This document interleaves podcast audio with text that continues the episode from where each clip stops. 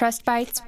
Hello, and welcome to another episode of Trust Bites. As always, these are being brought to you by the fine folks at My Trusted Source, your digital solution for supply chain management, validation, and, and other needs. I'm your host, Dr. Darin Detwiler.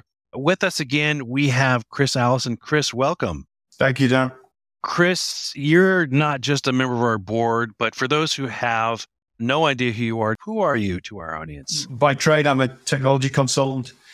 I've spent the vast majority of my career in banking technology, but then more recently moving into ESG and supply chain practices that involve food and and also environmental crime. It's not a simple uh, job. There's uh, so many things going on, and we try to often capture big concepts into something simple. I think ESG is something that is often used as a simple concept to describe a very complex situation there. I would like to talk about ESG a little bit, but before we get into ESG, which by the way is environmental, social, and governance, and many people know that this is a, a growing t- trend, probably more growing internationally than here in the United States. Uh, but it came out of the financial industry, a way to look at for investing, for insurance purposes, for basically for financial analysis of a company, a bigger picture of what they're doing. But how would you define ESG to people who have no idea what it, what it is other than three letters? Yeah, good question. So, as you say, it's it's driven out of the financial services industry initially, but and ultimately we're responding to climate change, right? So, as a tool to combat climate change and get people to think about climate change and the impact of, of climate change, we've started a lot of practices within, particularly within listed companies around understanding emissions and sustainability. And then that's grown into a broader definition of things that we should find uh, important around corporate social responsibility, etc. And that's grown into this ESG. So environmental is what's my impact on the environment? Social is my labor practices, diversity, that kind of thing. And then governance is how I'm actually running my organization.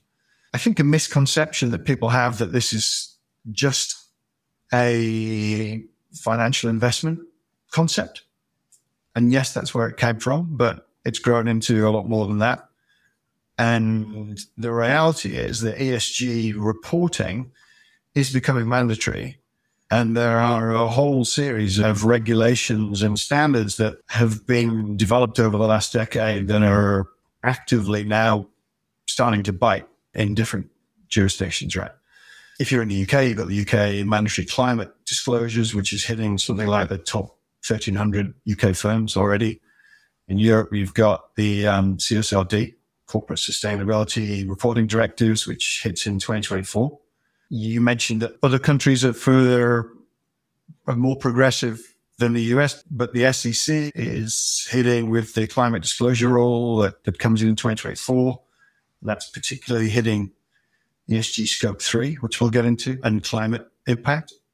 And then the state specific regulations that are coming in as well. So New York and California in particular have pushed ESG reporting through that. So what does that mean? So that means, particularly if I'm a listed firm, and in some cases, there's a broader definition of that. So just if I'm a large firm that's important, then I need to understand and report on environmental impact and specific measurements that different frameworks have for my social and governance responsibilities too, right? And then the way that they've been constructed, generally these frameworks are about financial materiality. So you've got to understand the difference between financial materiality and impact materiality. So impact materiality would be what am I doing to the environment? Whereas financial materiality is if the environment suffers, what's the impact back to me?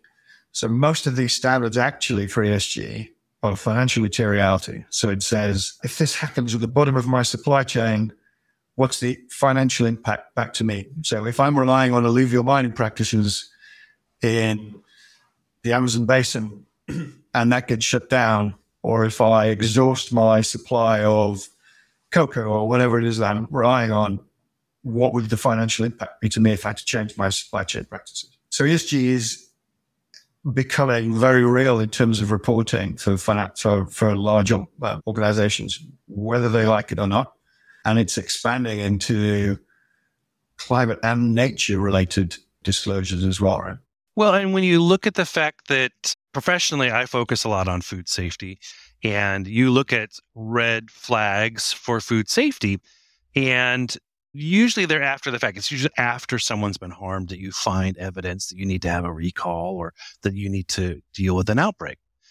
But if you start looking at red flags within the realm of ESG, you'll probably find a, a, broader set of indicators of problems. Right now, there's a big focus in the United States on some companies have been using third party companies in terms of cleaning their food manufacturing plants or even their meat slaughtering plants. And those companies have been employing minors at one o'clock in the morning. You've got a 14 year old cleaning a slaughterhouse kind of situation. Now, will that necessarily impact food safety? It may not. However, if you look again at the bigger realm of ESG, finding out that there's this evidence here in which a company is violating or taking advantage of a loophole or whatever other areas.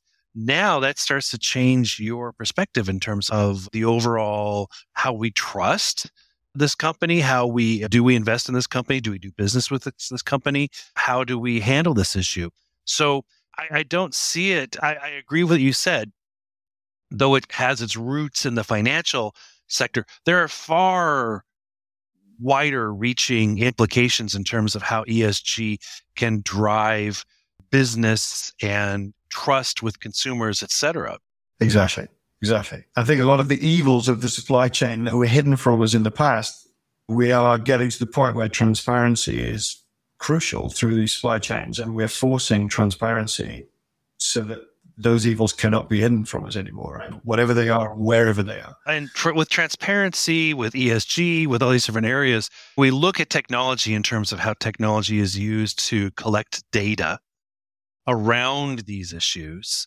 And of course, it's going to vary from company to company, from commodity to commodity. But ultimately, whatever they're collecting to satisfy the collection of data that shows this transparency is using technology. But can technology be used to not just collect information after the fact, but can technology actually be used to enhance the performance of a company in areas that are measured, if you will, by by ESG? Yeah, hundred percent, hundred percent.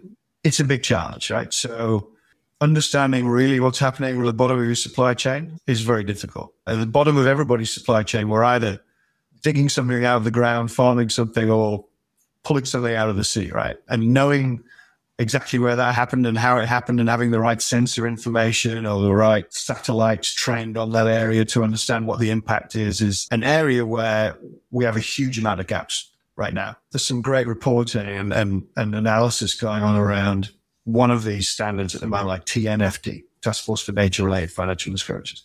And they do a great job of assessing the gaps in the data that's available right now. So if you're saying to everybody, you need to, ha- you need to understand what's happening right through your supply chain, number one, it is really difficult. But if you're looking at the pieces under your direct control, wherever you are in that supply chain, then technology can have a huge impact. So the capabilities of sensor technology to monitor what's happening, whether you're farming or managing land or managing water sources or you're in the oceans or whatever, like the sensor technologies firstly, the cost of sensors is, is plummeting. The technology is evolving really quickly.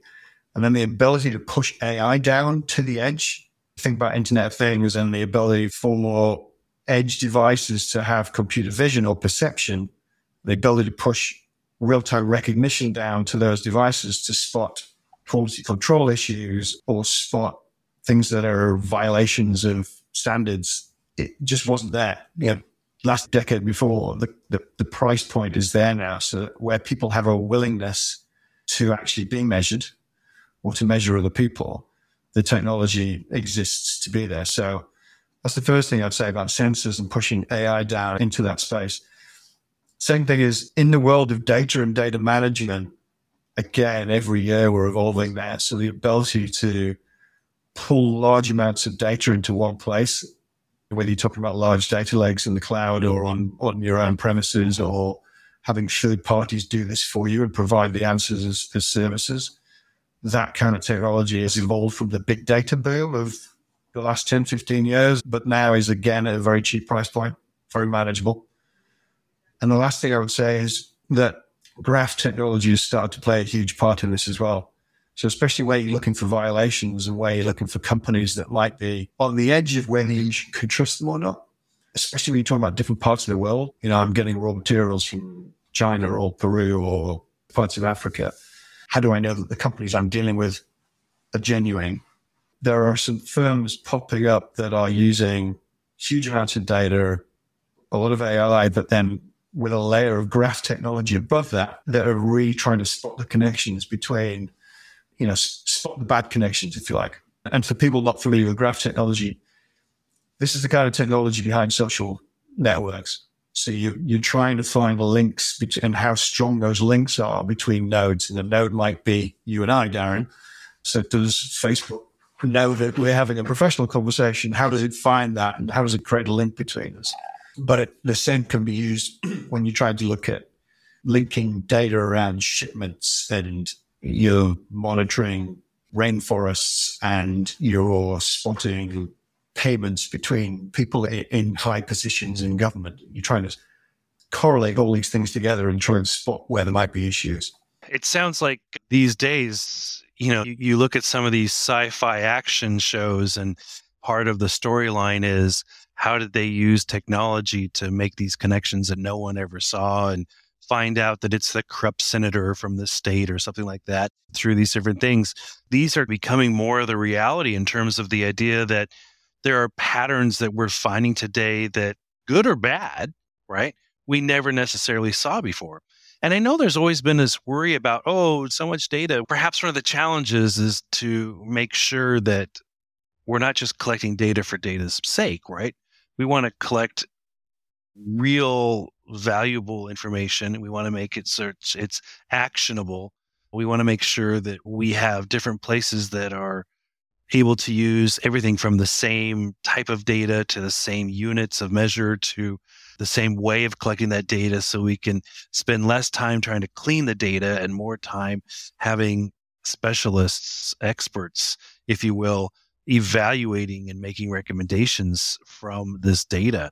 And what I find amazing is how many conversations I've had with people that'll go in, they'll be paid a lot of money to put in all this work, to take all this data, to say, here's the pattern and here's the recommendations for you to achieve your goal and they'll present this information back to a company and a company will literally turn around and say yeah we don't really think we want to do that we don't understand why we should be doing that if we look at a weakness there's still the human element right the human element to understand the patterns and to understand why do we need to take certain actions based on what this machine learning or artificial intelligence or graph technology or whatever it is we're looking at uh, is telling us. What are your thoughts on that weakness component of the human element? Yeah, I mean, I think the, the, the one thing I might disagree with there is about what data to collect what data not to collect. Mm. You know, I kind of come from an industry where we came to a point where we said, just collect everything and we'll figure out how to use it later. And the reality is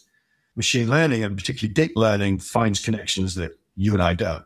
And that's the point of it, right? You teach it, if you're using supervised learning, you you teach it some outcomes and then say, go and find the patterns. So I'm going to show you a picture of a cat and a dog.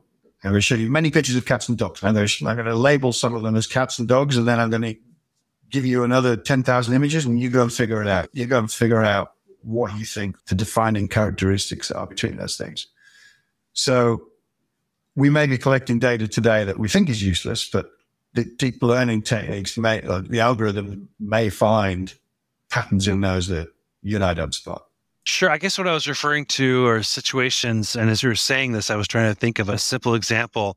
Uh, a company that has a, a manufacturing plant and they have rodent traps and they pay someone they pay a company to come in every other month to clean out the traps versus a company that decides that they're going to use technology that will tell real time when there's actually been uh, a rodent captured in the, the trap that'll pinpoint that along with where is that? Are there other things that are going on? Are there times a day? Or there events that are going on like an open warehouse door or something like that? Maybe it there's more rodent activity when there's landscape work being done outside the building. Who knows right? But this is where you start to see the pattern as opposed to why do we need to collect data at all in terms of rodent activity? Right. That decision to collect data or not can eliminate the ability to have the data and technology be able to literally help you identify information that can help with the root cause analysis in terms of why are you having a rodent problem in the first place? Is this something we can solve? Completely agree with that yeah. One one last question here with technology. You talked about price the prices are coming down. We've talked about different elements with technology. I would also think that the more even outside your company, the more people within your commodity, within your sector, within your geographical region, the more data that's being collected over time has to help with this as well. Even crowdsource information from consumers. This all has to help at some point, but there are still those out there that talk about the sooner you adopt technology, the sooner it is for you to be crucified because there's too much information about what you're doing and, and you want to be able to control that. What are your thoughts on the idea of vulnerability versus taking responsibility for your actions and realizing that if, if that body of technology and data reveals some vulnerabilities, it is what it is unless you take action upon it, unless you are the responsible corporate officer who says, this is what it is, we can do better and actually take steps to improve the situation, as opposed to, this is what it is, let's hide from it. That's not being a good corporate officer. And I guess there's, you know, there's a there's a line there between what I'm analyzing myself internally versus what I'm making transparent to others, right? And you don't necessarily want other people to jump to conclusions based off raw data that may be wrong conclusions. And then you end up with a PR disaster on your hands that you can't control. But you would think it was your own responsibility to gather as much data as you possibly can to understand yourself whether you're taking risks or whether there's efficiency opportunities within your firm, right? So any data that you can cost effectively gather yourself for your own purposes as a starting point is a, is a great thing. But I think just understanding how ESG and these frameworks are going to hit you at some point, whether you're in the first line of regulated firms or listed firms that have a direct responsibility, or whether you're in the next tier or the next tier, you're going to be asked at some point to stay in my supply chain. I need this information from you. So if you're not getting that asked right now, you're going to get those questions asked in two years or three years. So start collecting the information. The better trend that you've got of data, the more likely you are to stay in those supply chain track. Well, one last question then, based on what you were just saying now, what are some specific examples of metrics or performance indicators that can be utilized to to measure ESG? Yeah, I think you know if, if you think of basic things, let's say I'm a farm, right? Whatever it is that I'm growing, basic things like water management are really important versus the volume of goods that I'm producing. How much water am I using? That's a very simple thing. I could tell you that for my own house, right? So being able to, to, to tell me that for your farm or your production facility or um, anywhere up the supply chain from there, I should be able to get a handle on water management. And water management is a really critical part of, of the environmental measurement. So it's, it's kind of one very simple measurement, right? But then you go from there into emissions and fuel consumptions and how much do I recycle? How can I quantify what I consume versus what I recycle? All those kind of things are part of the environmental part of ESG. Chris Allison, thank you very much for this incredible conversation about ESG and trust and technology. And I look forward to future conversations with you. Thank you. My pleasure. For Trust Bites, this is Dr. Darin Detwiler. Thank you very much. Trust Bites